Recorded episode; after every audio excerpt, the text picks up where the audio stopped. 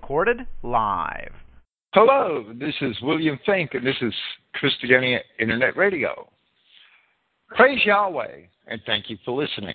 Today is Friday, uh, July 18th, 2014. I'm really getting getting ahead of myself. I want to apologize for the delay tonight in starting, and I'm sure a lot of listeners actually haven't come back yet to see if there would be a program. I I was forced to do a Skype upgrade, and and and it disrupted my streaming software, so I was forced to reboot my streaming computer, and and um, that's Microsoft. And, and I, I hardly use it. I only use it on my streaming computer, and and it gets me every chance it can.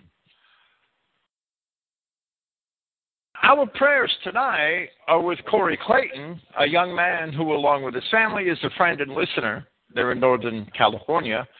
Corey has suffered a severe concussion. We pray that Yahweh facilitates and eases his full recovery. And, and we hope that you join in in prayer also. That leads me to something else that um, I regret not having had the chance to mention several weeks ago and that is the passing of a dear sister, Lily Keegan, who was who who was well into her into her 80s. I forget exactly how old she was. She passed away to the Father on June 20th of this year. Through her ministry, Gertrude Ministries, she and her fellow worker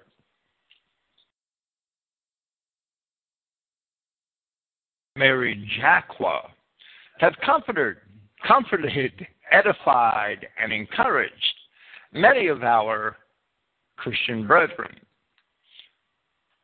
and especially prisoners, even me.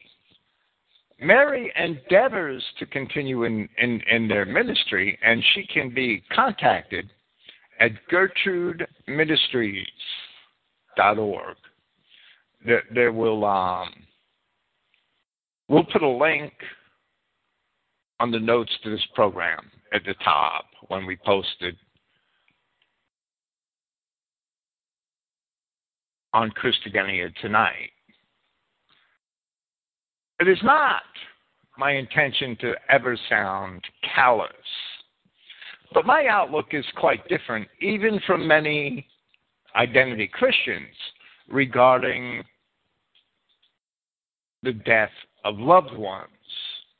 And first, I must state that I have no need to apologize for not looking to the things behind, so to speak, and always focusing on the challenges that lay ahead. That that's at least what my well, I like to think that my usual practice is. And while it is good, and it it is good that we should remember our brothers and sisters and fellow workers who have passed, we must, as Christians, know this that we have no need to pray for the dead. I know a lot of people are going to be taken aback by that statement, but we have no need to pray for the dead. Rather, we should pray for the living. If we are grounded in our Christian faith, we must know that our deceased brethren are already with Christ and they are already at peace.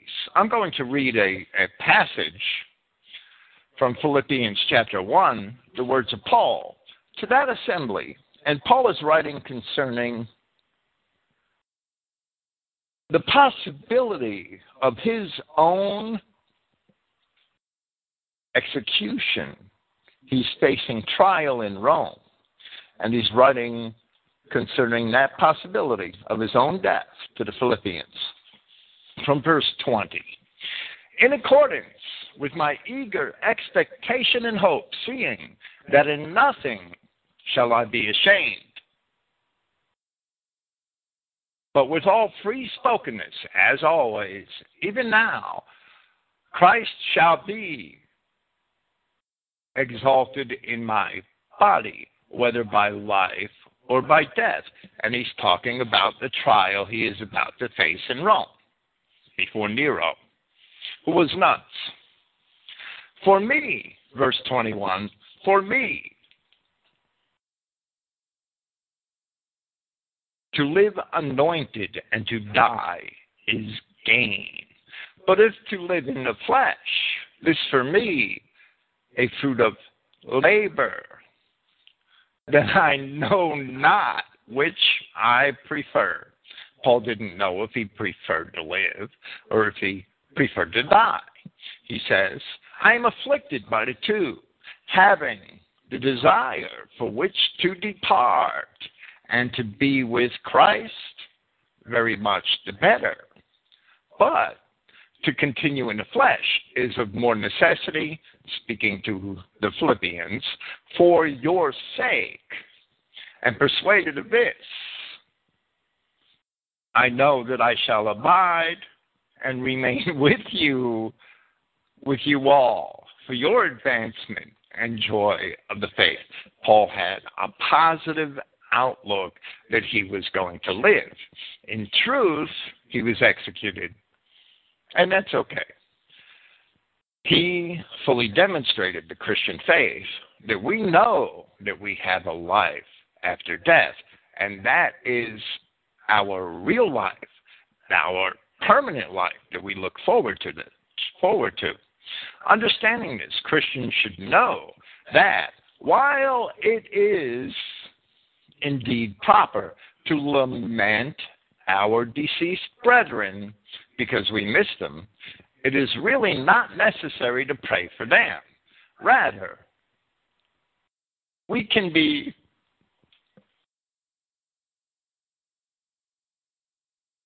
we can be comforted in knowing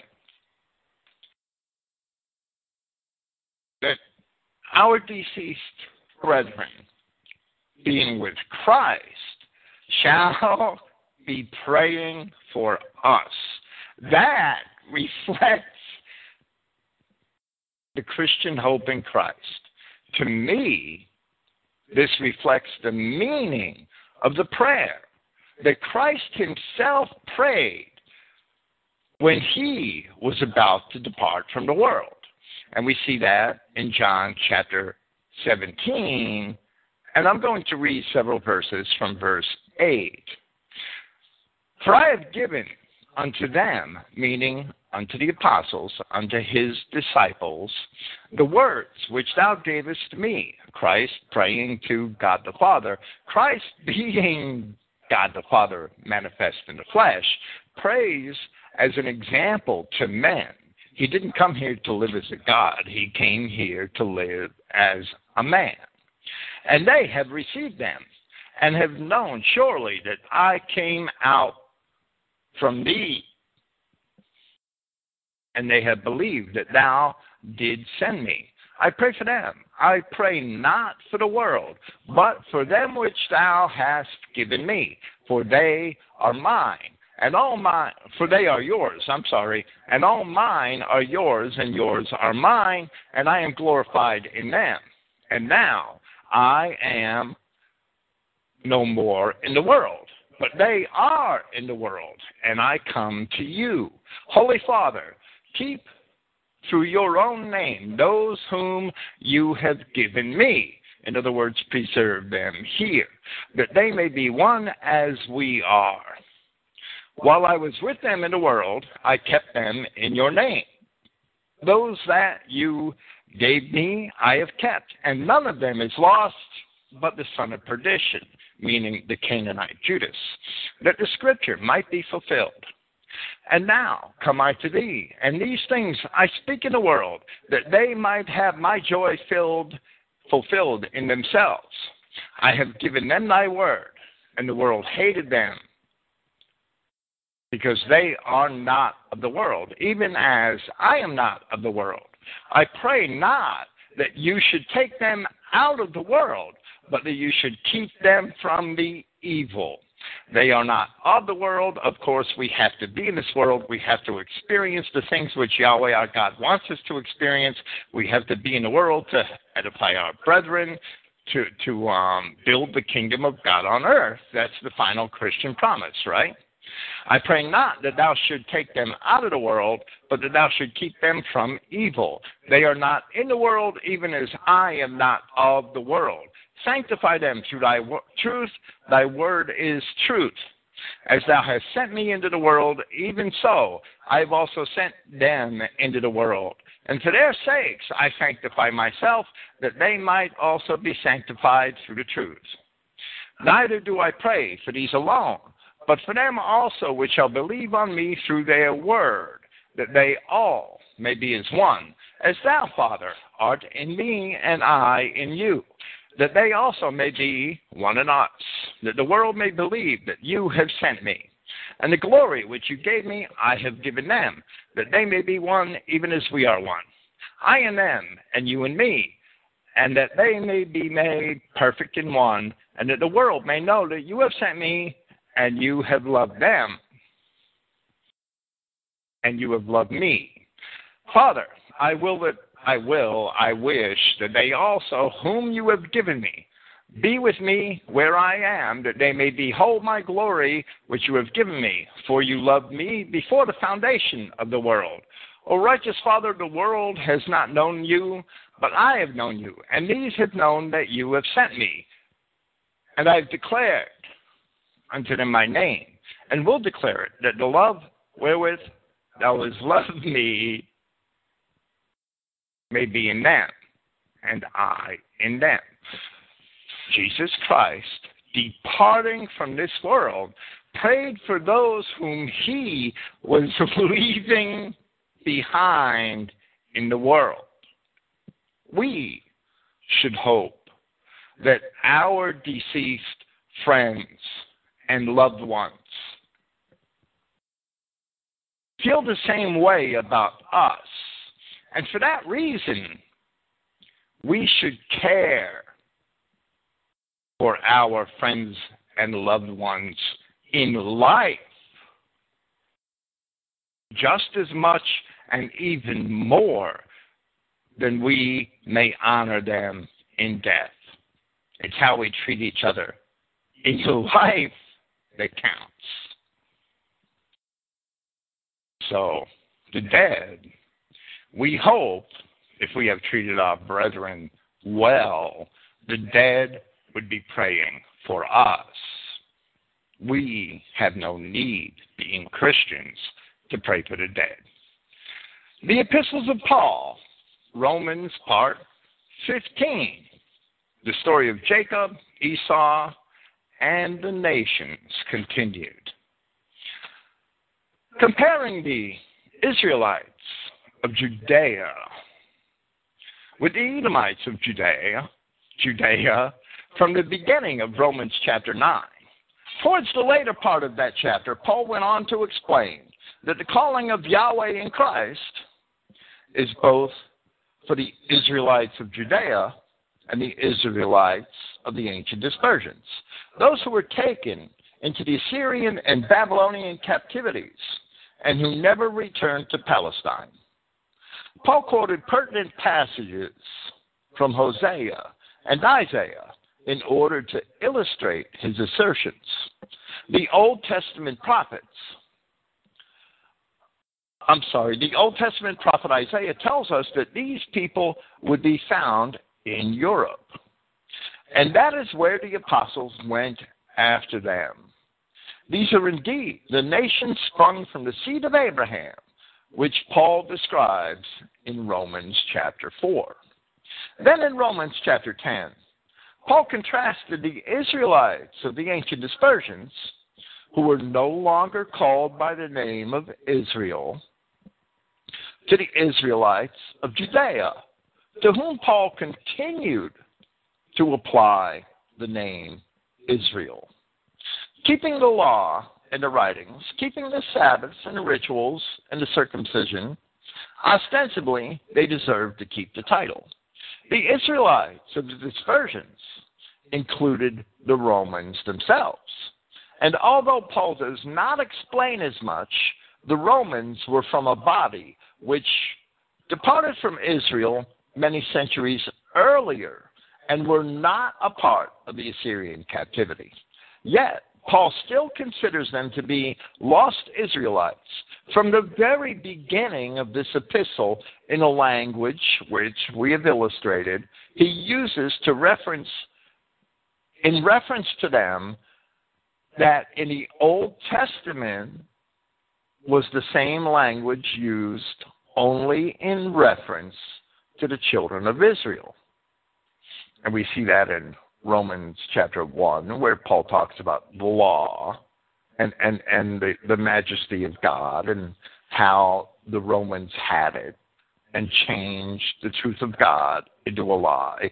We see that in Romans chapter 2, where Paul talks about the Romans having kept the law written in their hearts, something which was a matter of prophecy exclusively for the children of Israel.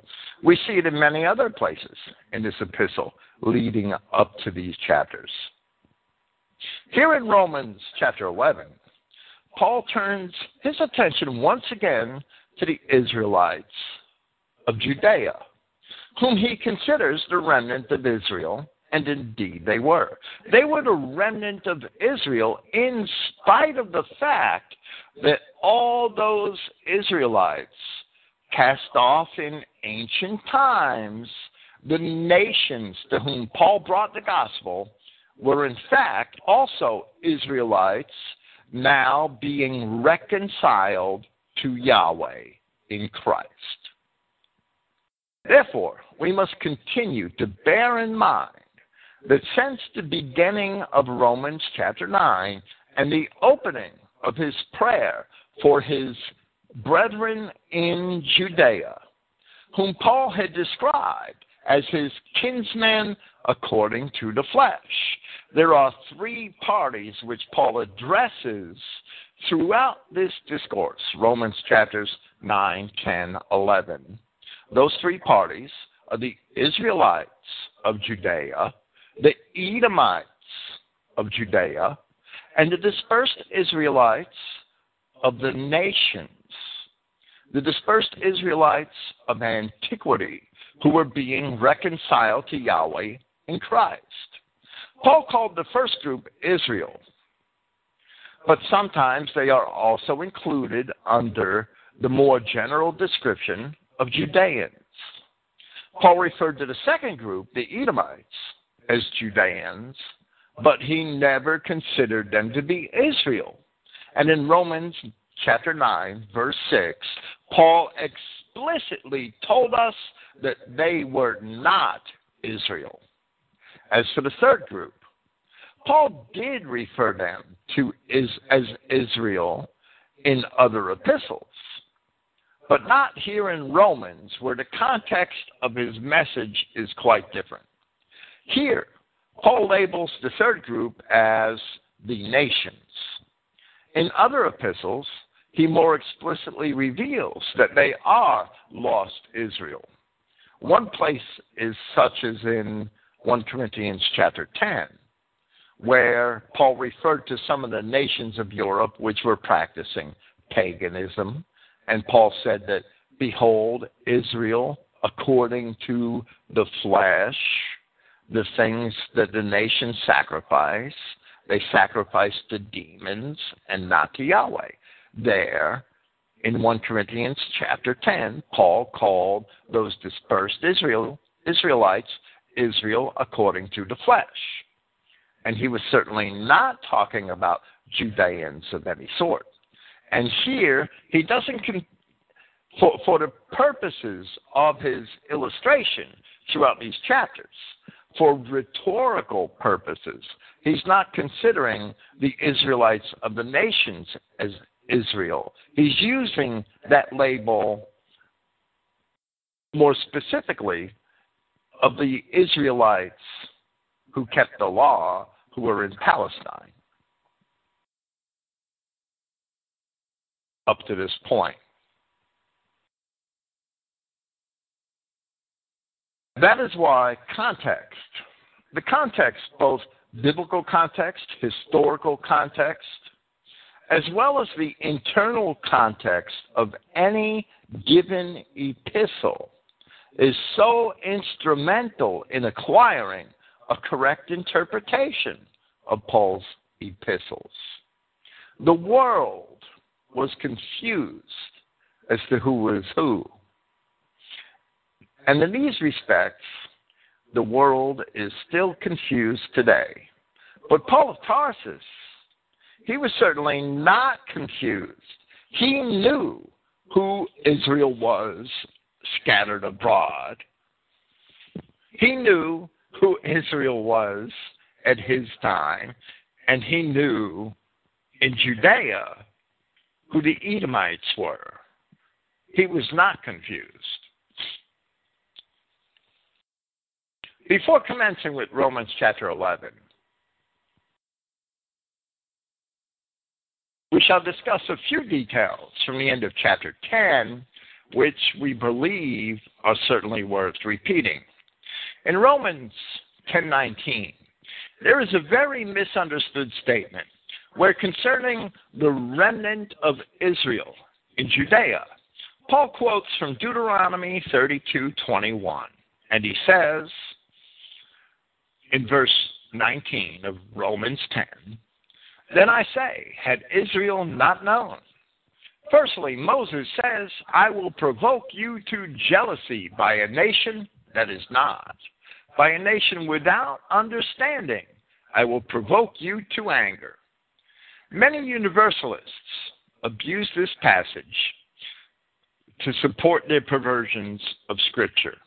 Many Paul bashers take advantage of this passage, not understanding it, to support their tendency towards Paul bashing. The Paul bashers Paul bash because they patently accept the mistranslations and the misunderstandings of the universalists. If the Paul bashers would study Paul from from its foundations, from scratch, from the Greek, from the biblical context, they would understand Paul. They don't because they really don't know what Paul is saying and they don't read Greek. Here Paul is using a he's using Deuteronomy 32:21 as a rhetorical device. In the context of Deuteronomy, Yahweh was warning Israel that he would provoke them to jealousy with another people whom he considered to be no people. Here, Paul is using the passage in much the same way. However, this time, he has already explained this earlier in Romans chapter 9. However, this time, the people who were not a people were indeed the nations of the cast off Israelites of old. Paul had already explained in Romans chapter 9 that the cast off Israelites of the dispersions were described by Hosea, and Paul quoted this passage in relation to the nations. They were described by Hosea as being not a people. And in Christ, they were being reconciled to Yahweh. And once again, as Paul quotes Hosea, they would be considered his people and the sons of Yahweh. Therefore, Paul uses this passage as a rhetorical argument that these dispersed, divorced Israelites, who were not a people, would provoke to jealousy the remnant of Israel in Judea, which was not cast off, but which continued to look to the law for their righteousness, not yet having accepted Christ. At the end of Romans chapter 10, Paul also used the text of the opening verses of Isaiah chapter 65 as a rhetorical device, where he said, and I quote from verse 20, then Isaiah very boldly says, I am found by those not seeking me. I have become manifest to those not inquiring of me. In verse 21, then to Israel he says, The whole day long I stretch out my hands to a disobedient and contradictory people. Examining the original context of those statements from Isaiah, we see that the first statement was indeed directed by Yahweh to an idolatrous pagan Israel, who, in Isaiah's time, had only turned to him when it was too late. They only turned to him after the beginnings of the punishment that they were receiving for their sins. How many times do we see that in our brethren today? How many supposedly Christian white people do we see who never think of God until something goes wrong in their lives and it's too late to do anything at all about it? Then they cry out to God. That's what Isaiah is describing in Isaiah 65:20. He's describing an Israel who had gone off into paganism. They were hanging out in all the Baal temples, the casinos, the, the, the churches, the Judeo churches of their times, the burlesque halls, everything else the Baal temples were really all about, the entertainment centers. And when the Assyrians came to destroy their land and take them all away, that's when they turned to God. That's what Isaiah 65:20 is about. Then Paul quotes Isaiah 65:21. And Isaiah 65:21 is directed at Israel in general, at all of Israel. But Paul is using it as a rhetorical device here to describe the remnant of Israel in Judea. The rhetoric is fitting, since rejecting Christ, those people were certainly continuing in their disobedience. And here, with that, we will present Romans chapter 11 from verse 1. Now I say, has Yahweh thrust away his people? Certainly not. This statement does not mean that all those people, those dispersed Israelites being reconciled to Yahweh, are not his people. They certainly are.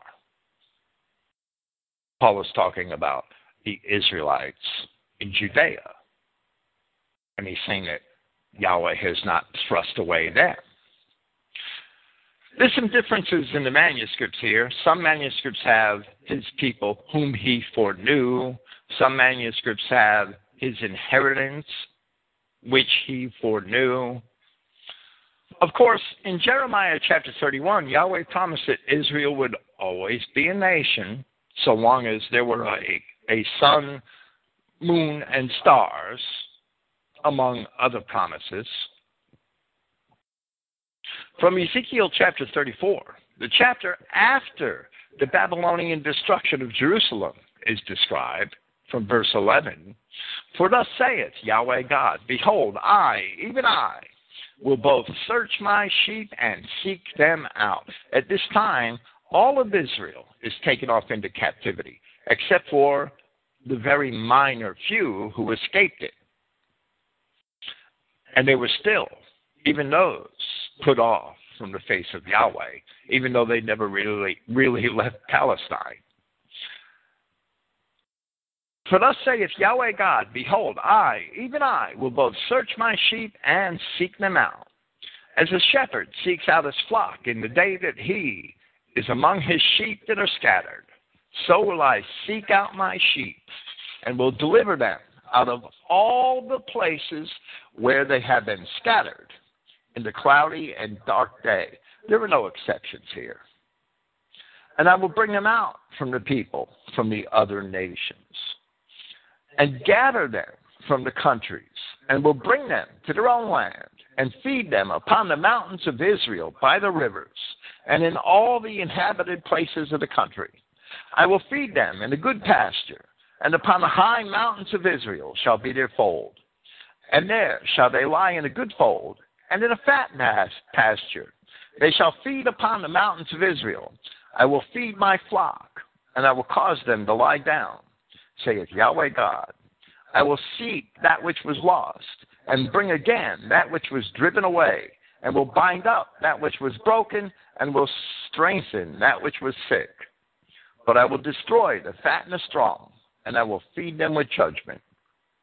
And he goes on in, in that chapter of Ezekiel to say that he will judge between cattle and cattle, between the rams and the he goats, much like the parable of Matthew chapter 25, the parable of the sheep and goat nations. The purpose of the gospel, in part, is described in Ezekiel chapter 37, where Israel and Judah would again be made one stick. Paul is talking about Judean Israelites, who were, for the most part, the remnant of Judah and not of Israel. Israel was, for the most part, cast off from Palestine. And even those who remained, such as some of the Samaritans, were still shut out from the temple, from the temple in Jerusalem.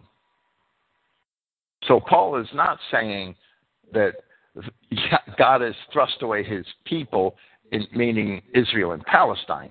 Paul's not meaning to convey the message that Israel scattered among the nations are not being included in the covenants by that by that saying. Verse 1 goes on to state, Indeed, I also am an Israelite of the offspring of Abraham, of the tribe of Benjamin. And verse 2 Yahweh has not thrust away his people whom he knew beforehand, whom he foreknew. Here, Paul illustrates the necessity of being a genetic Israelite to be considered as one of Yahweh's people. If there were no such necessity, Paul would have had no reason to make any claims concerning his own genetic lineage. As we've seen in, in Romans chapter 9, where Paul talked about the nations and how they too had a share in the gospel, well, he quoted Hosea. He meant those nations of cast off Israelites who at one time were called not my people and quoted the promise to them that they would once again be called his people. So the nations Paul went to had to be genetic Israelites. Well, the people in Palestine, Paul describes here, the Israel people in Palestine, are also genetic Israelites. Paul's stressing the fact that you must be a genetic Israelite. If the faith were merely for whosoever believeth, regardless of whether they were of genetic Israel, then Paul should not have all been concerned with the Israelites of Judea according to the flesh, as he says in Romans chapter 9. Paul should not have been concerned here in Romans chapter 11 with his own race and lineage. But here Paul answers the question concerning the people of God by describing his own racial heritage as an example. Not merely what he believed. He could have said, Indeed, I also am an Israelite who believes in the gospel. I believe in Jesus. He didn't say that.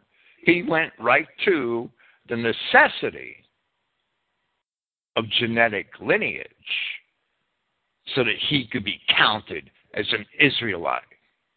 And therefore, the people of God are the people of God by genetic heritage and not by belief. The Universalists cannot define certain words or concepts in the New Testament in one manner half the time and in a contrary manner the other half of the time. They can't have it both ways. If seed are literal descendants in Romans chapter 4, in Romans chapter 9, and if seed or offspring, as the Christogenea New Testament always translates the word, are literal descendants. Here in Romans chapter 11, verse 1, for I also am an Israelite of the sperma of Abraham. Then seed are literal descendants everywhere in the New Testament. If Israel is according to the flesh, Israel according to the flesh in Romans chapter 9, if Israel is according to the flesh in 1 Corinthians chapter 10, then Israel is according to the flesh everywhere in the New Testament. The problem is that the Jews, this is the, the, the where the universalists stumble. The Jews were not all Israel according to the flesh. And Paul makes that clear in Romans chapter 9.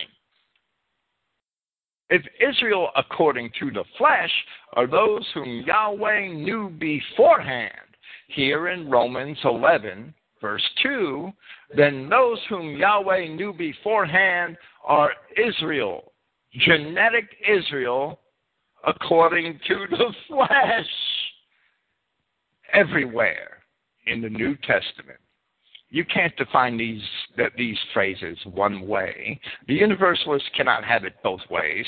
These terms cannot refer to some ethereal, non-genetic body of so-called believers part of the time, and literal genetic Israelites the other part of the time.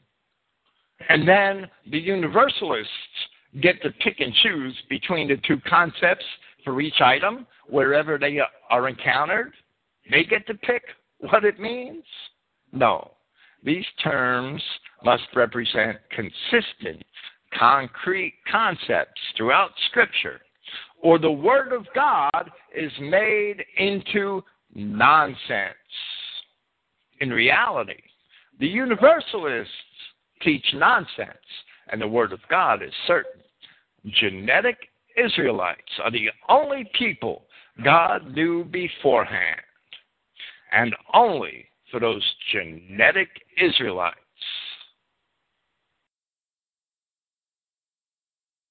Are the promises of God in Christ.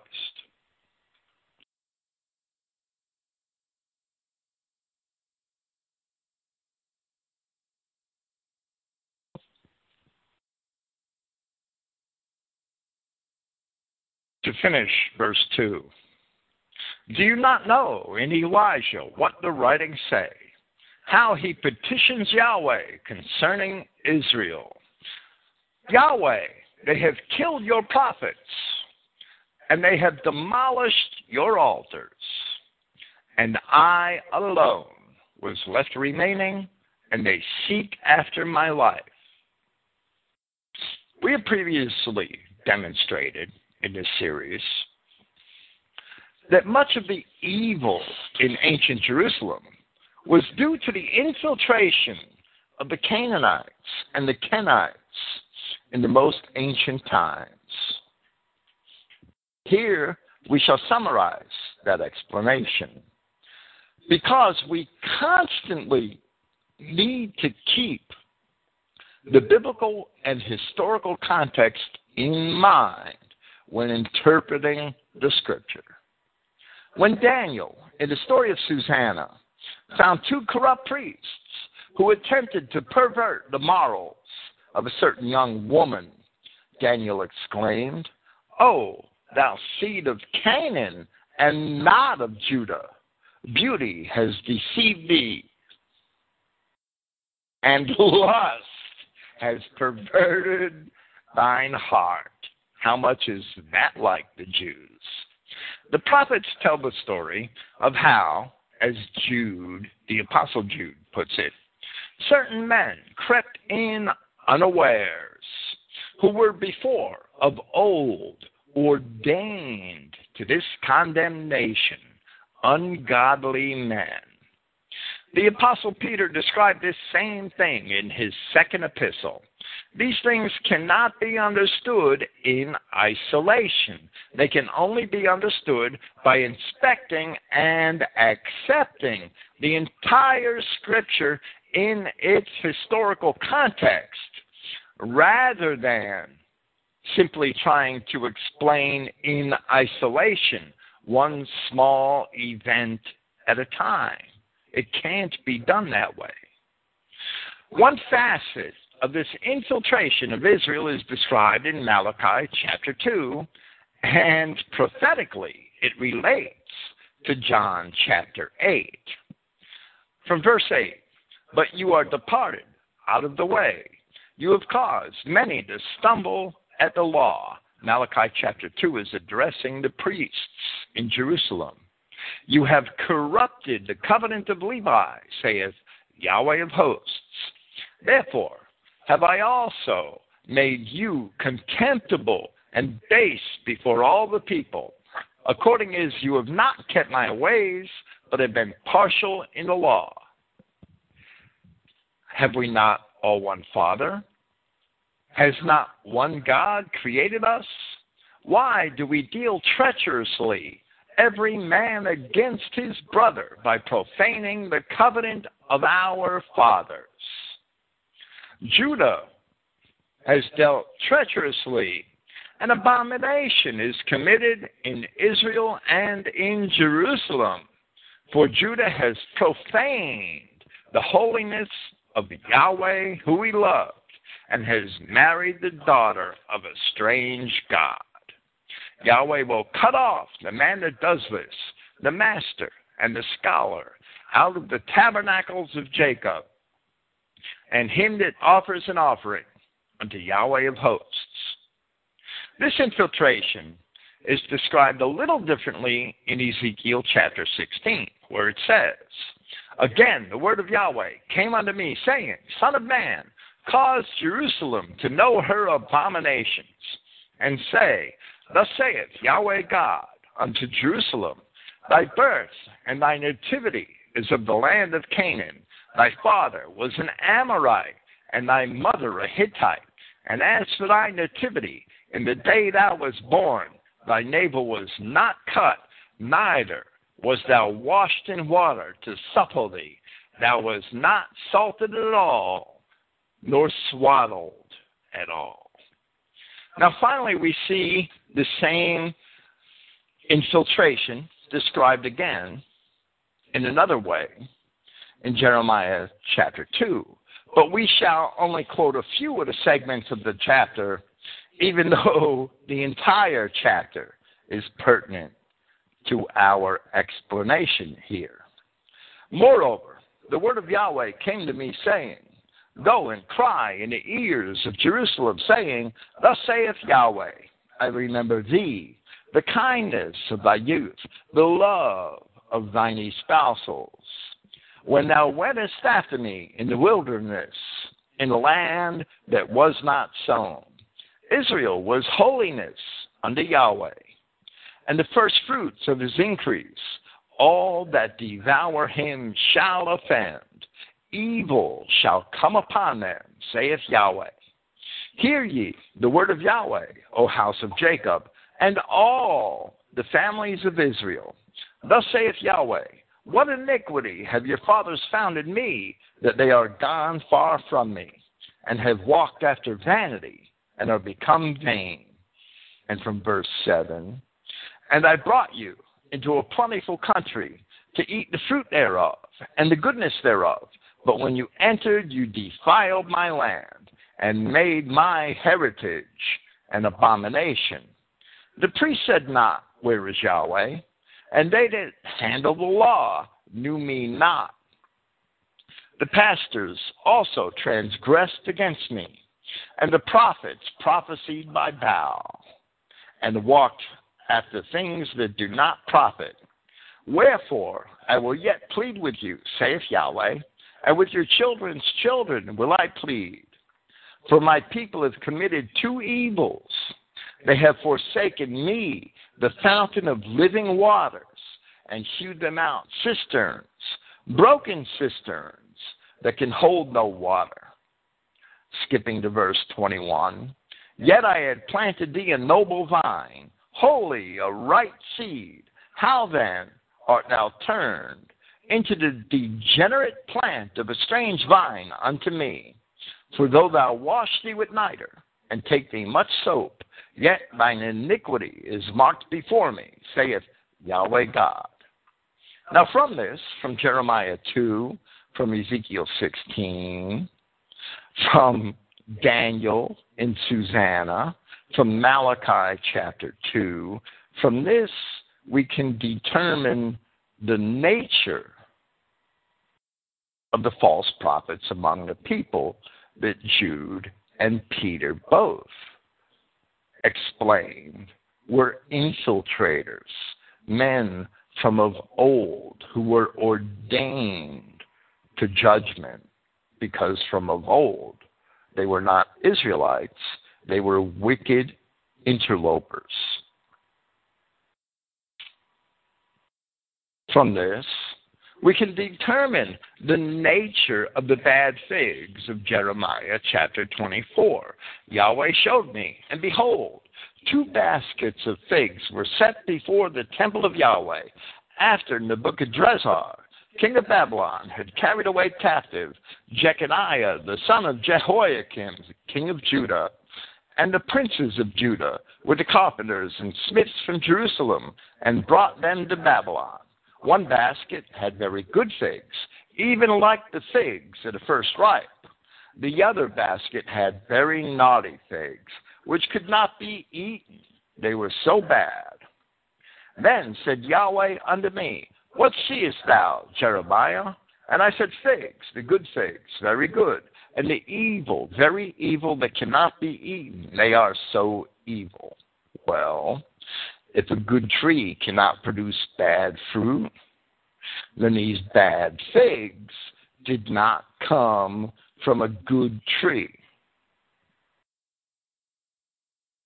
We present all of, all of this so that we may be reminded that the prophets of Baal, the false prophets among the people, which both Jude and Peter described in their epistles, they were not always Israelites. Of course, sometimes they certainly were, but they were often Canaanite infiltrators. The minds of the Israelites are continually corrupted by those Canaanite infiltrators.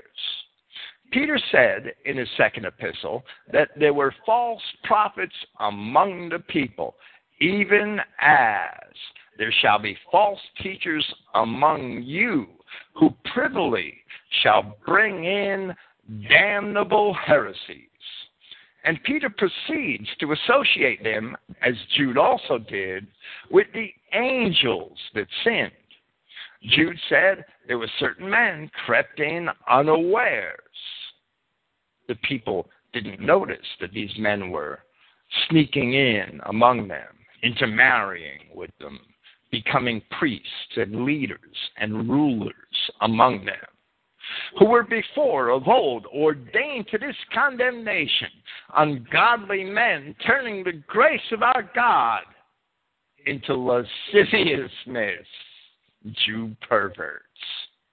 The infiltration of Canaanite false prophets into the assemblies of Yahweh throughout time has been the fulfillment of the warnings found in the books of Numbers and Joshua that if Israel did not destroy the Canaanites, they would become thorns and pricks in our eyes. And they are to this very day. If your Christian identity pastor is preaching any form of mercy, blessings, forgiveness, grace to the other races through non Adamic peoples, he is a prick in your eye. And one example, one modern example of the warnings of Jude and Peter. With this, we'll move on with Romans. Verse 4, chapter 11. So, what did the response to him say? Meaning the response to Elijah, that these false prophets wanted to take his life. So, what did the response to him say? I have left to myself 7,000 men who have not bowed a knee to bow. In 1 Kings chapter 18, we see the trial by fire, whereby Elijah had challenged the prophets of Baal. And afterwards, when Elijah prevailed, and he had turned the people to Yahweh, 450 of the prophets of Baal were put to the sword. In 1 Kings chapter 19, it is written that Ahab, who witnessed the trial by fire and knew about the subsequent slaying of the prophets, had told Jezebel all that Elijah had done and how he had slain all the prophets, meaning the false prophets, with the sword. And we read about her reaction from 1 Kings chapter 19, verse 2. And it says, Then Jezebel sent a messenger unto Elijah, saying, So let the gods do to me, and more also, if I make not my thy life, make not thy life, meaning Elijah's life, as the life of one of them, meaning dead, by tomorrow about this time. Now, from this, Elijah was troubled and went to the land of Judah where he prayed. And from verse 4, it says, the words of Elijah, O Yahweh, take away my life, for I am not better than my fathers. Elijah humbled himself before the threat of Jezebel. He was then approached by an angel of Yahweh which caused him to eat and to travel for 40 days. And the travel ended at Mount Horeb. And from verse 9 we read, And he came thither unto a cave and lodged there. And behold, the word of Yahweh came to him and said to him, What doest thou here, Elijah? And he said, I have been very jealous for Yahweh, God of hosts for the children of Israel have forsaken thy covenant, thrown down thine altars, and slain thy prophets with the sword. And I, only I am left, and they seek my life to take it away. And he said, Go forth and stand upon the mount before Yahweh. And behold, Yahweh passed by, and a great and strong wind rent the mountains and broke in pieces the rocks before Yahweh. But Yahweh was not in the wind. And after the wind, an earthquake. But Yahweh was not in the earthquake. And after the earthquake, a fire. But Yahweh was not in the fire. And after the fire, a still small voice. And it was so. When Elijah heard it, that he wrapped his face in his mantle and went out and stood in the entering of the cave. And behold, there came a voice unto him and said, What doest thou here, Elijah? And he said, I have been very jealous for Yahweh, God of hosts, because the children of Israel have forsaken thy covenant, thrown down thine altars, and slain thy prophets with the sword, and I, even only I, am left, and they seek my life to take it away. And Yahweh said unto him, Go, return on thy way to the wilderness of Damascus. And when thou comest, anoint Hazael to be king over Syria. And Jehu, the son of Nimshi, shalt thou anoint to be king over Israel. And Elisha, the son of Shaphat, and Abdelmeholah, I'm sorry, the son of Shaphat of Abel Meholah, shalt thou anoint to be prophet in thy room. Or in thy place. And it shall come to pass that he that escapes the sword of Hazael shall Jehu slay, and he that escapes from the sword of Jehu shall Elisha slay. Yet I have left me seven thousand in Israel, all the knees which have not bowed unto Baal, and every mouth which has not kissed him. The story of Elisha and Hazael of Syria is continued in Scripture in 2 Kings chapters 8 and 9. And Hazael is indeed used by Yahweh as a means to punish the disobedient in the kingdom of Ahab in Israel. However, a close examination of the historical context of Scripture reveals that many of the people of Damascus in, in, Syria, which Israel ruled over from the time of David, were themselves Israel and not Aram, not Syrians. And that many Israelites were indeed dwelling both in and beyond the bounds of Ahab's kingdom. This passage does not mean to say that only 7,000 in Israel would be preserved. For indeed, just a few decades later, it is known from inscriptions that when the, when the Assyrians took Samaria, a single city, they took well over 20,000 Israelite people into captivity. So in 1 Kings chapter 19, Yahweh reassures Isaiah that there were still 7,000 men in Israel who would not oppose him because they had not worshiped Baal. And for that reason, Elijah had nothing to fear because all those who did oppose him would be slain. And of course, there were many people that were apathetic that were not involved, that took neither side. But there is another factor which we do not yet see, which gave Paul reason to cite this account concerning Elijah. Because Paul has not yet expressed the sentiment which he does later in this epistle. In Romans chapter 16, verse 20, where he says, and the God of peace, speaking to the Romans, and the God of peace shall bruise Satan under your feet shortly.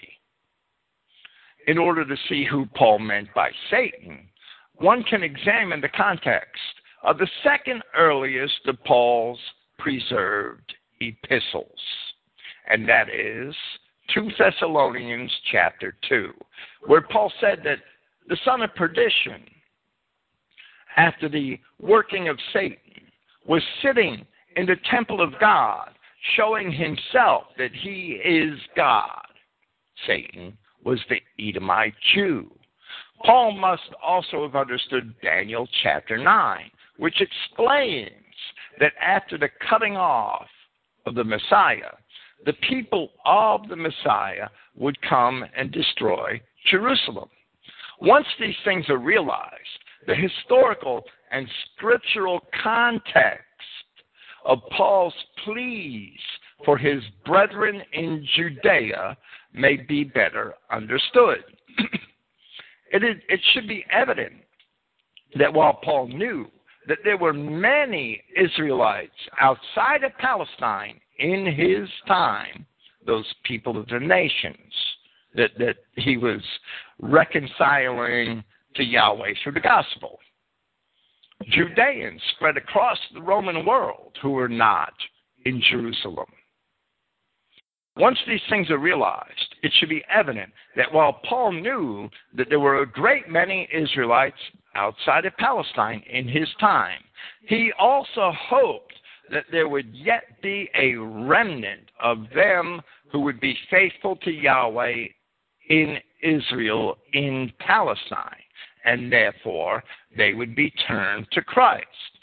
Just as while there were many Israelites in Palestine and elsewhere, there remained a faithful remnant within Ahab's kingdom in Elijah's time.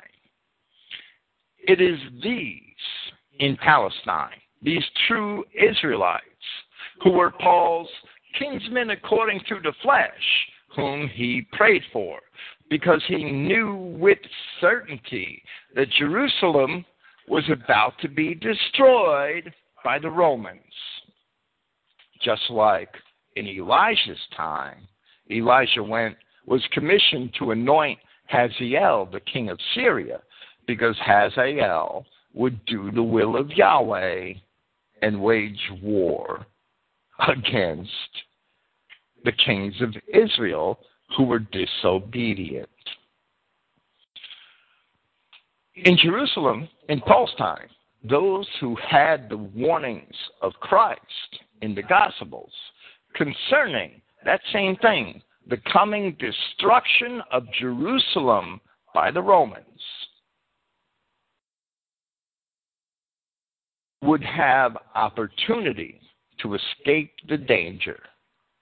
Destruction was about to come upon those in Jerusalem who rejected Christ, and Paul sought to save his kinsmen according to the flesh from that destruction. He doesn't care about the Edomites. Now, in this manner, in the manner of Elijah, in the present time, there has been a remnant in accordance with the election of favor, but it's in favor no longer from rituals, since favor would be favor no longer. Now, in verse 6, at the end of verse 6, the Codex Vaticanus and the majority text, so we see the King James Version, each have a lengthy addition to verse 6, which may be read as the Codex Vaticanus has it. Moreover, if from rituals no longer is it favor, since the ritual does no longer profit. And as the majority text has it, since the ritual is no longer ritual, so it, it varies by one word from the Codex Vaticanus. Paul is speaking of the remnant of true Israelites in Judea they have the favor of Yahweh God, as all Israelites do. Paul's discussion of the Israelites in Judea does not discount the Israelites of the dispersions from any of these things. Paul has already explained that the Israelites of the dispersions had the favor of Yahweh. This is not changing Paul's words from another chapter. This is only adding to Paul's explanation concerning Israel in Judea. He's telling these people, these Israelites of the dispersion, that they should not despise their fellow Israelites in Judea. And Paul is stating that if those Israelites in Judea desire to remain in the favor of God, that that favor is not dispensed and is not realized through the rituals of the law. Rather, it's realized through the faith in Christ. And Paul explained that at length in Romans chapters 4, 5, and 6. Paul said in Romans chapter 4, Now, what may we say? that our forefather Abraham has found concerning the flesh. For if Abraham from the rituals had been deemed worthy, he has reason to boast, but not to Yahweh. Indeed, what did the writing say? That Abraham trusted Yahweh, and it was accounted to him for righteousness. Now, to he who performs rituals, his reward is not considered in accordance with favor, but in accordance with debt. And of course, being in accordance with debt, a man is obliged to keep the whole law. And if man breaks one law, he doesn't have the, the, the favor in Christ. He does not have a propitiation before God. That's what Paul's explaining.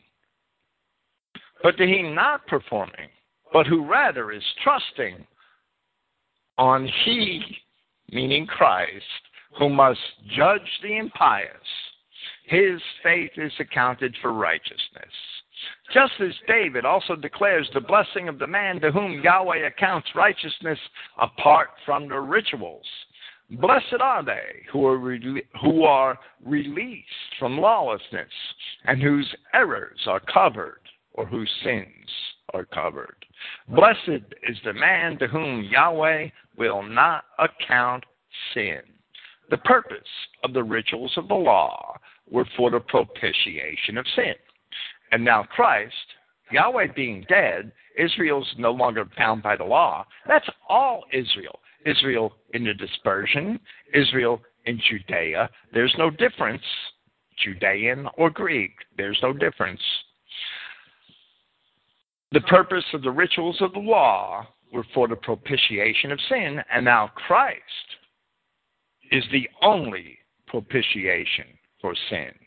So, Israelites who continued to seek propitiation through rituals were actually rejecting Christ.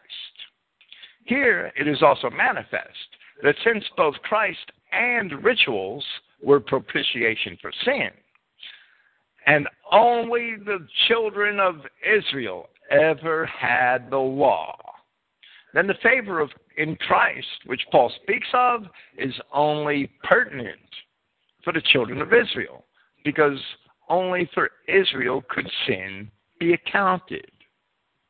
Paul went on to say in Romans chapter 4 Indeed, not through the law is the promise to Abraham or to his offspring to be that he is to be the heir of the society, but through righteousness of faith.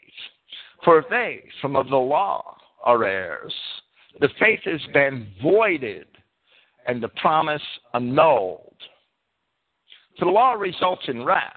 So where there is no law, neither is there transgression. Therefore, from of the faith, that in accordance with the favor, then the promise is to be certain to all of the offspring, not to that of the law only, but also to that of the faith of Abraham, who is the father. In Romans chapter 4, verse 1, Paul told the, the Romans that Abraham was their forefather, who is the father of us all. Just as it is written, that a father of many nations I have made you, before Yahweh, whom he trusted, who raises the dead to life. So, what's the faith of Abraham? That he believed Yahweh, that his seed, that his offspring would become many nations. Paul of Tarsus identified those nations.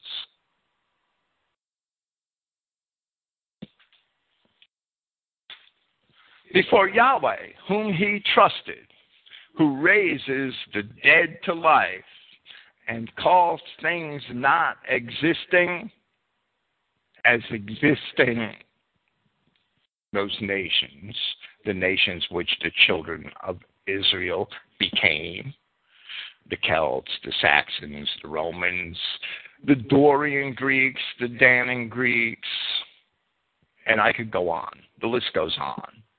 The Germanic tribes. Those nations did not exist in Abraham's time. Yahweh said that they would. That's what Paul is telling us here. Who, contrary to expectation, in expectation believed, for which he would become a father of many nations, according to the declaration, thus your offspring will be. Abraham believed his offspring would become many nations. Of course, Abraham did not believe that his offspring would be Negroes and Chinamen. If you're a Negro, a Chinaman, a mestizo, Abraham did not believe in you. Therefore, you cannot be part of the faith of Abraham. It's that simple. So we see from Romans chapters 4 and 9 that the nations to whom the favor and promises in Christ came are those nations of Abraham's seed found in the Israelites from before the Assyrian captivity. They were already being spread across the oikumene, the Greco Roman world, which came later. Paul's references to Israel here, where he is describing those in Judea who are truly Israelites and not Edomites. These references do not discount from that same favor of those nations of dispersed Israel who are being reconciled to Yahweh. And if in Romans 11:2 the phrase seed of Abraham refers to Abraham's genetic offspring, then in Romans 4:13 and Romans 4:15 the same terms also refer to Abraham's genetic offspring. Those nations which sprung from the loins of Abraham must therefore be identified in history, and they are in the nations of Christian Europe, which were not around in Abraham's day, with a couple of exceptions the Ionians, the Tartessians. Verse 7 What then? What Israel seeks after, this it did not attain to. That's where we end the question in the Christogenea New Testament. This is really important. But the chosen have succeeded, and the rest were hardened. The Greek word there, the verb, literally means hardened. The King James translators often rendered it as blinded, which is okay, but it's not literal. Because many words have several possible definitions. And because ancient languages, such as Hebrew and Greek, or even Latin or Aramaic, did not use explicit punctuation, because of these things, often there are at least several plausible options which the translator has when rendering a particular passage. In many cases, even a slight change in punctuation can mean a significant change in meaning going from one language to another especially in Greek, where there is no punctuation. There were no periods, commas, question marks. There are words and grammatical constructions by which we can clearly see the beginning of a sentence when we read Greek. But question marks and periods, that's the um, the translator's prerogative in many instances. And we can really only discern what the original writer truly meant from the context. now, here in Romans chapter 11, verse 7, neither the Nestle-Aland, Novum Testamentum Graece, nor the King James Version extend the interrogation as it reads here. What then? What Israel seeks after, this it did not attain to. They don't do that. The King James doesn't do that. They read the Greek to say, What then? And that's the end of the question. What Israel seeks after, this it did not attain to. And that's a statement. Therefore, they read this passage in a manner as if to infer that Israel and the chosen are two different entities, which is bullshit. That alone infers the nullification of all the promises of Yahweh to Israel such as Isaiah 44:1, where the word of Yahweh says, Yet now hear, O Jacob my servant, and Israel, whom I have chosen. Thus saith Yahweh that made thee and formed thee from the womb, who will help thee. Fear not, O Jacob my servant, and thou, Jeshurun, whom I have chosen. With one little swipe of a pen, all the mainstream translations nullify all these promises to the genetic children of Israel. I say they're all lying. In addition to all the Old Testament witnesses concerning the children of Israel as forever being the chosen of Yahweh, a nation, Yahweh's nation, Yahweh's people, His law is written on their hearts, as long as there's a sun, moon, and stars. In addition to that, the usual reading of this passage here in Romans chapter 11, verse 7, makes Paul a liar, even when this passage is compared to Paul's own words throughout this epistle.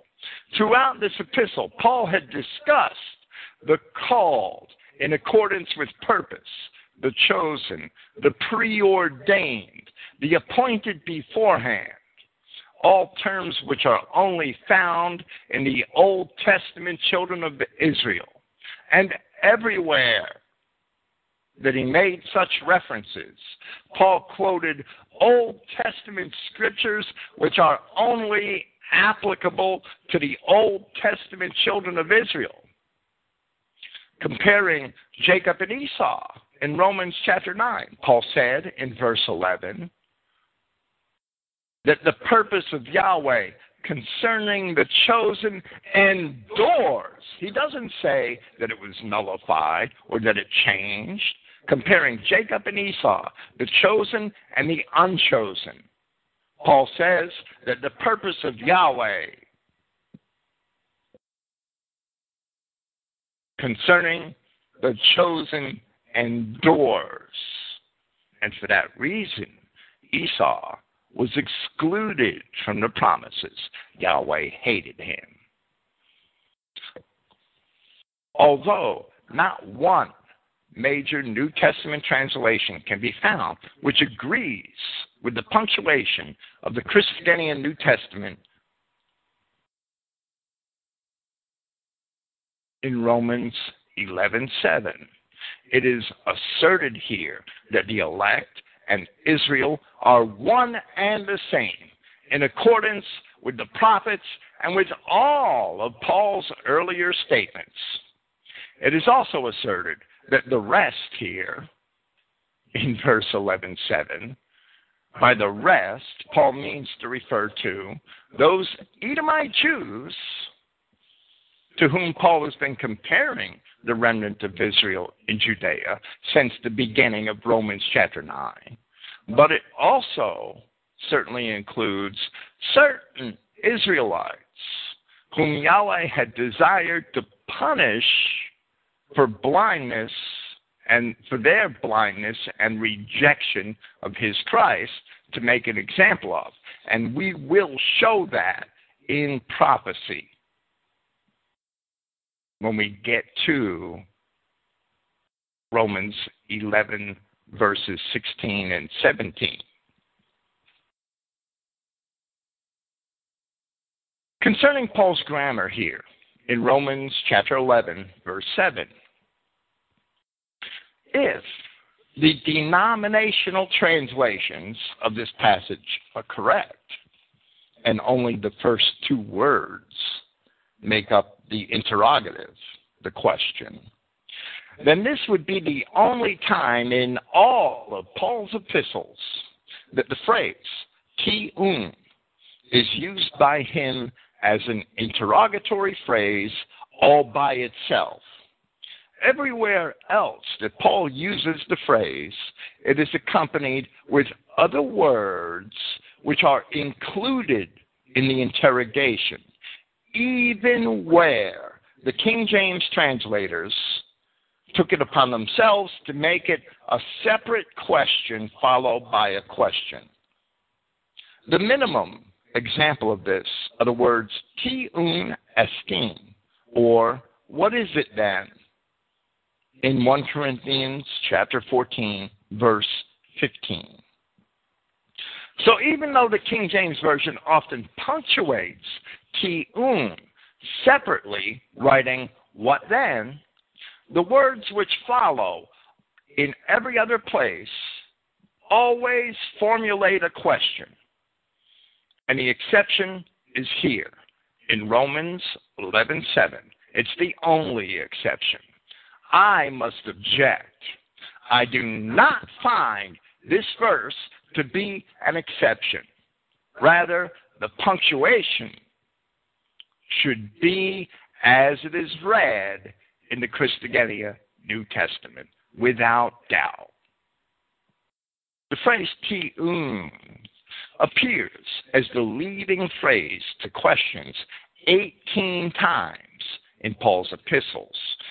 They will be in the notes posted with this podcast, but I won't go through them all here. He, he um, Romans chapters 3, 4, 6, 7, 8, 9, three times in 9.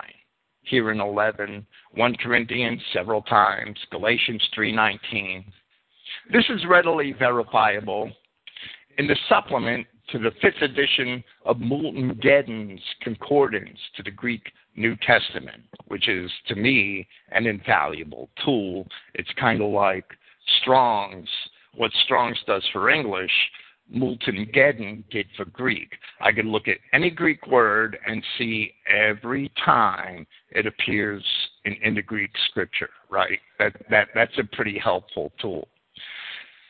If ti un, that phrase, that Greek phrase, what is it? What then? If ti un introduces a longer question on every other occasion where Paul used it, then it must also introduce a longer question here in Romans 11:7. This is because the King James Version and other translators have rendered Romans 11:7 in a manner which conflicts with so many of Paul's statements elsewhere and with so many of the statements in the books of the prophets. However, when you're making a translation, if you can translate this verse in the manner in which we have it here, and that translation removes any conflict which Paul would have with his own statements elsewhere, then the translator is obligated to do so. When you're making a translation, it is not righteous, it is not proper to force a translation of a passage in a manner which in turn forces the original writer to contradict himself. If contradiction is avoided with an alternate interpretation, so long as the rules of grammar and the integrity of the meanings of the words are not violated, then that is the path which must be taken. Therefore, I assert at Romans 11:7, the Christogenea translation and punctuation are indeed correct, and all the others are wrong. And I don't care how arrogant that sounds. Verse 8 Just as it is written, Yahweh has given to them a spirit of slumber, eyes that see not, and ears that hear not, unto this very day. This saying is reminiscent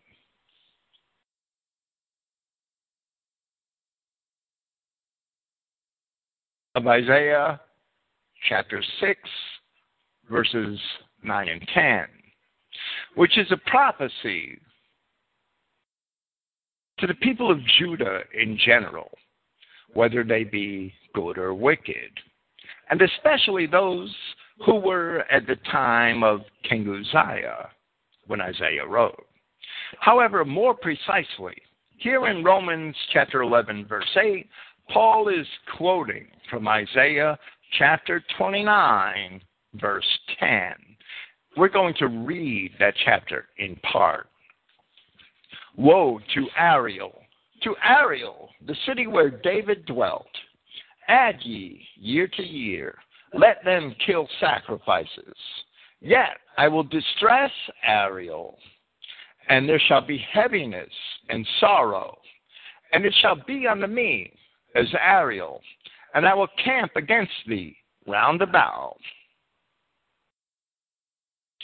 and will lay siege against thee with a mount, and I will raise forts against thee. He's prophesying the Babylonian destruction of Jerusalem.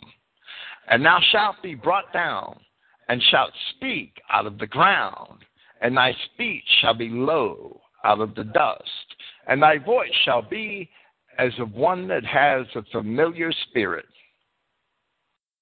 Out of the ground, and thy speech shall whisper out of the dust. And to verse 9 Stay yourselves and wonder, cry ye out and cry. They are drunken, but not with wine. They stagger, but not with strong drink. For Yahweh has poured out upon you the spirit of deep sleep. This is a dual prophecy for the later destruction of Jerusalem, as Paul sees it.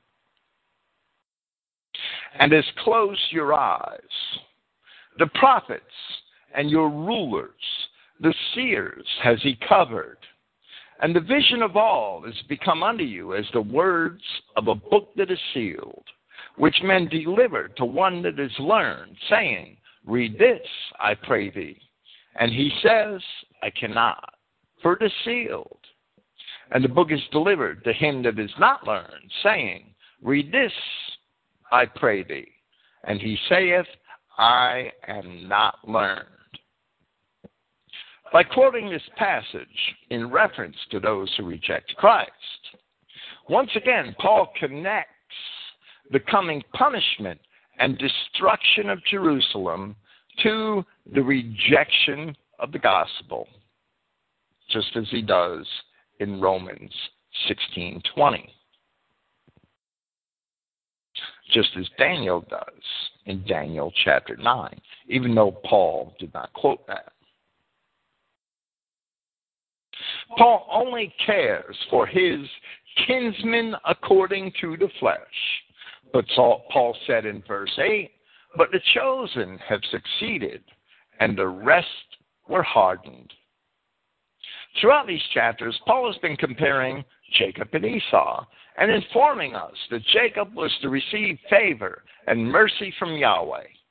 Those who were hardened were not necessarily all Edomites, but rather had included men whom Yahweh had predestined for such punishment for one reason or another.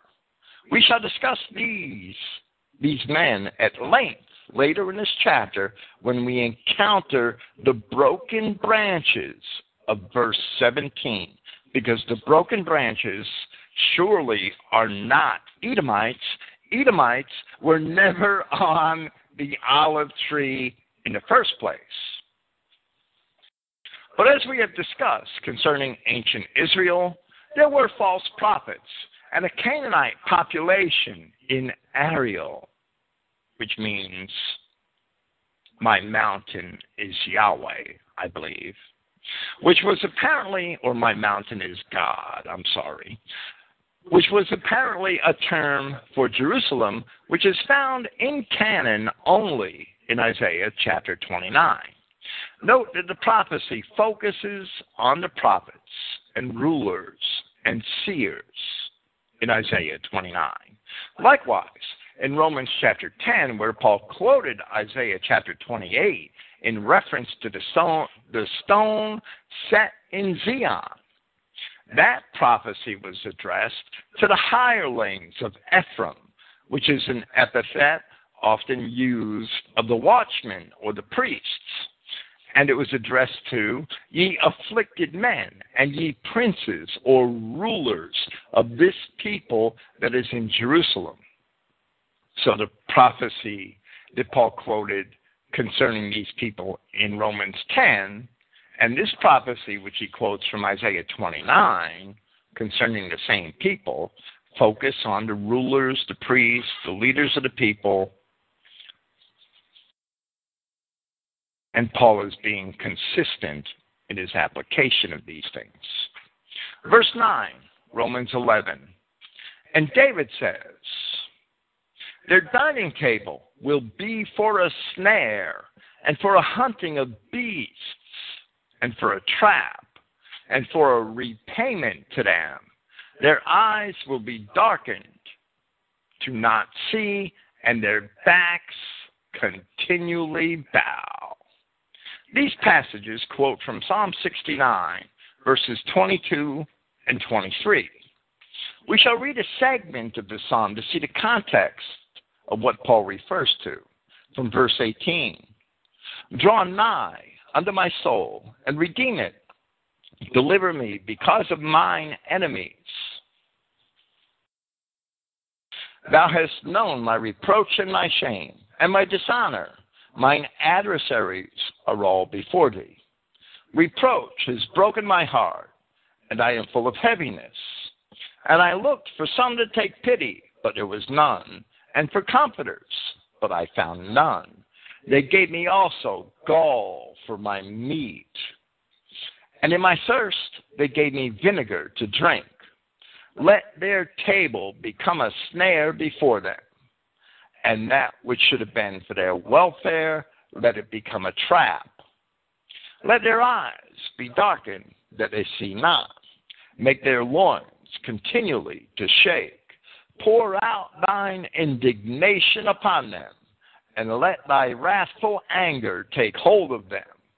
Let their habitation be desolate, and let none dwell in their tents. For they persecute him whom thou hast smitten, and they talk to the grief of those whom thou hast wounded. Add iniquity unto their iniquity, and let them not come into thy righteousness. Let them be blotted out from the book of the living and not be written with the righteous. In this psalm, David makes an imprecatory prayer against his enemies.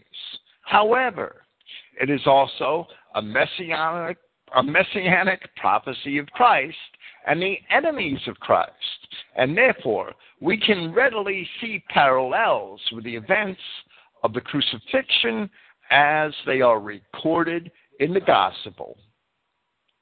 When we see the context of the psalm and compare it to the way in which Paul quotes from it, it is a messianic prophecy referring to those enemies of God who partook in the crucifixion of the Christ. Their dining table will be for a snare. The keeping of the law reveals their hypocrisy and will not benefit them. They will be for a hunting of beasts. We see it written in Luke chapter 21, Christ concerning the people of Jerusalem, his enemies, that their wrath would be upon them, and that they shall fall by the edge of the sword and be led captive away into all nations. Jeremiah spoke of good and bad things in Jerusalem. In Jeremiah,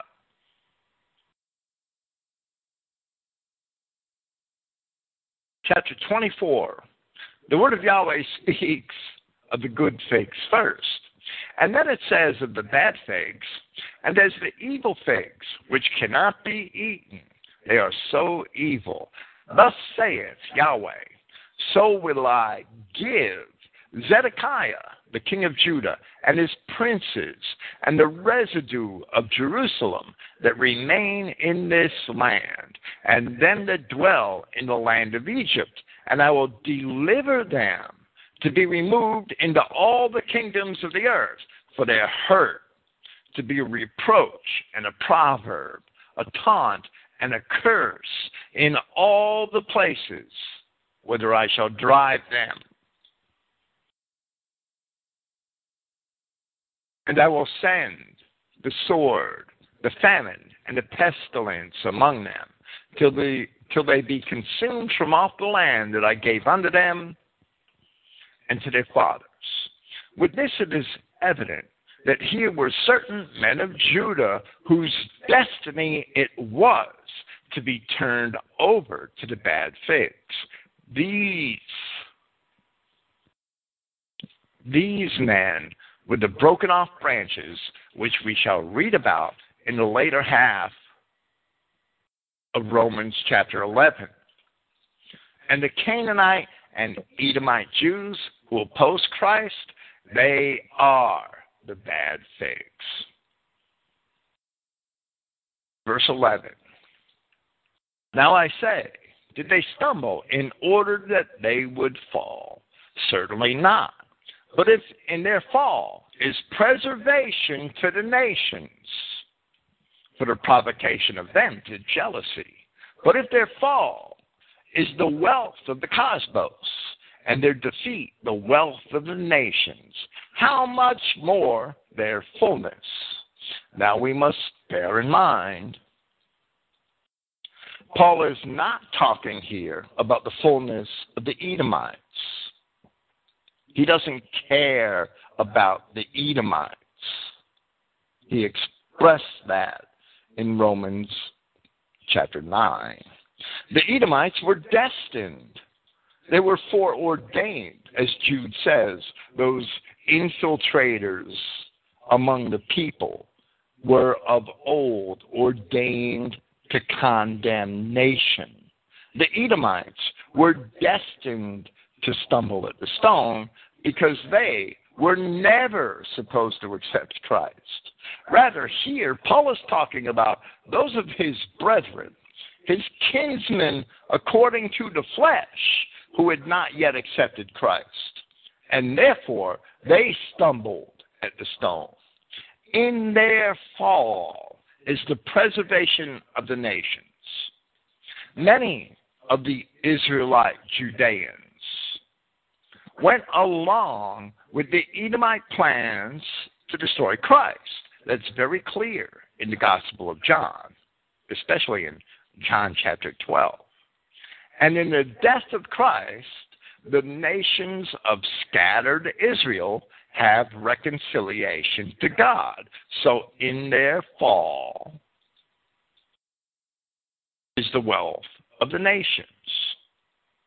But in turn, as the gospel goes out to the nations of scattered Israel, the Israelites of Judea who maintained the law and the prophets were indeed provoked to jealousy from Acts chapter 22, where upon his arrest, Paul gave a defense before the people of Jerusalem concerning his mission, which was from Yahshua Christ. And at the end he said, And he, meaning Christ, and he said, Go, because I shall send you off to distant nations. And Luke wrote, Now they listened until this word, and raised their voice, saying, take such as him from the earth, for it is not fit that he lives. And Luke made it a point to say that they listened until this word, meaning when Paul was told by Christ to go because I shall send you off to distant nations. So we see with certainty that the Judeans were provoked to jealousy upon the thought of Paul sharing the message of redemption with the far off nations, regardless of the origin of those nations, and regardless of whether these Judeans themselves had accepted Christ. Of course, Paul's discourses, both in Acts and here in Romans, are historically relevant to his own time. But these discourses are no longer relevant to our time. Christ himself said of Jerusalem that it would no longer bear fruit. And those Israelite Judeans who continued to reject Christ were ultimately separated from their brethren in Christ and ultimately mixed in with the Canaanites and Edomites who never accepted Christ and who were never supposed to. And when they do today, they do in pretense so that they could deceive Christians, so that they could be pricks in your eyes.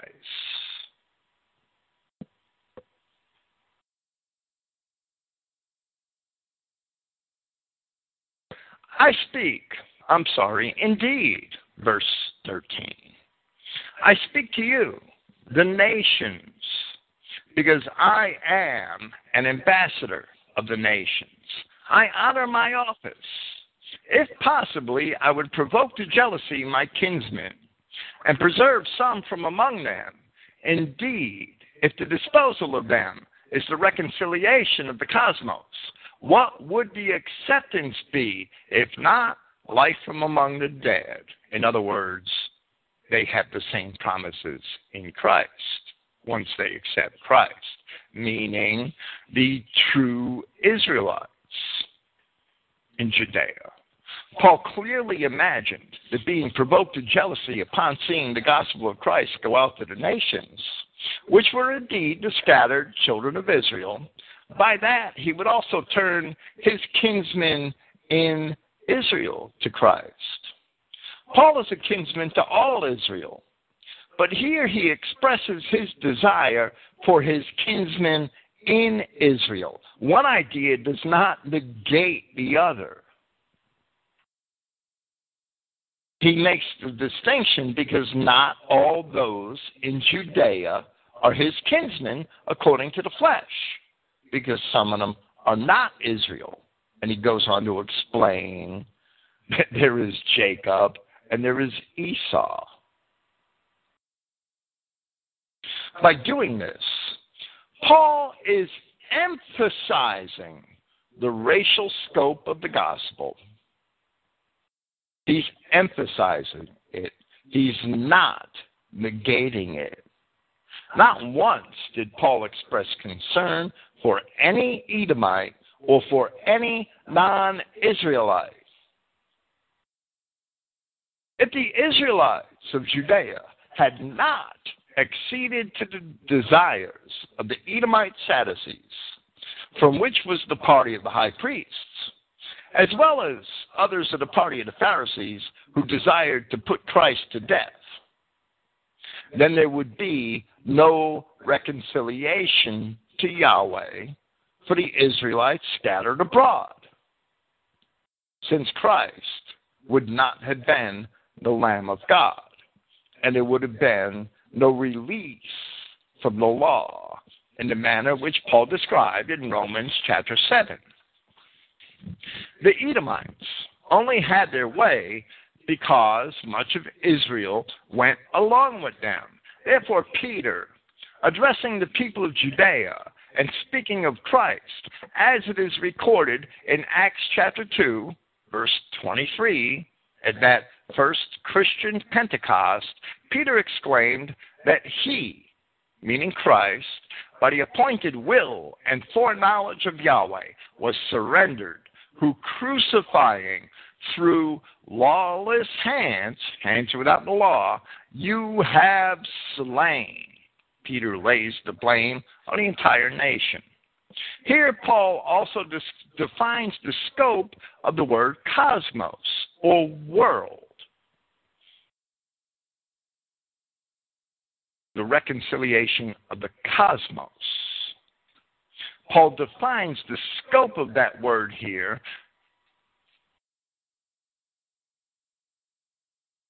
to the Adamic world of scattered Israel and the Adamic Genesis 10 nations. And that's because Paul himself has already confined the message of the gospel to the nations which sprung from the loins of Abraham in Romans chapter 4. Therefore, we can't imagine that this ex- explanation here negates that explanation in Romans 4. It certainly does not. Rather, we must define cosmos by Paul's explanation in Romans chapter 4, because that's the biblical explanation, starting with Genesis chapter 10 and Deuteronomy 32 8, which Paul upholds in Acts chapter 17. We can't understand any of these verses in isolation. That's what the Judeo Christians want to do isolate every single verse in the Bible and make their own damn story up. They're liars.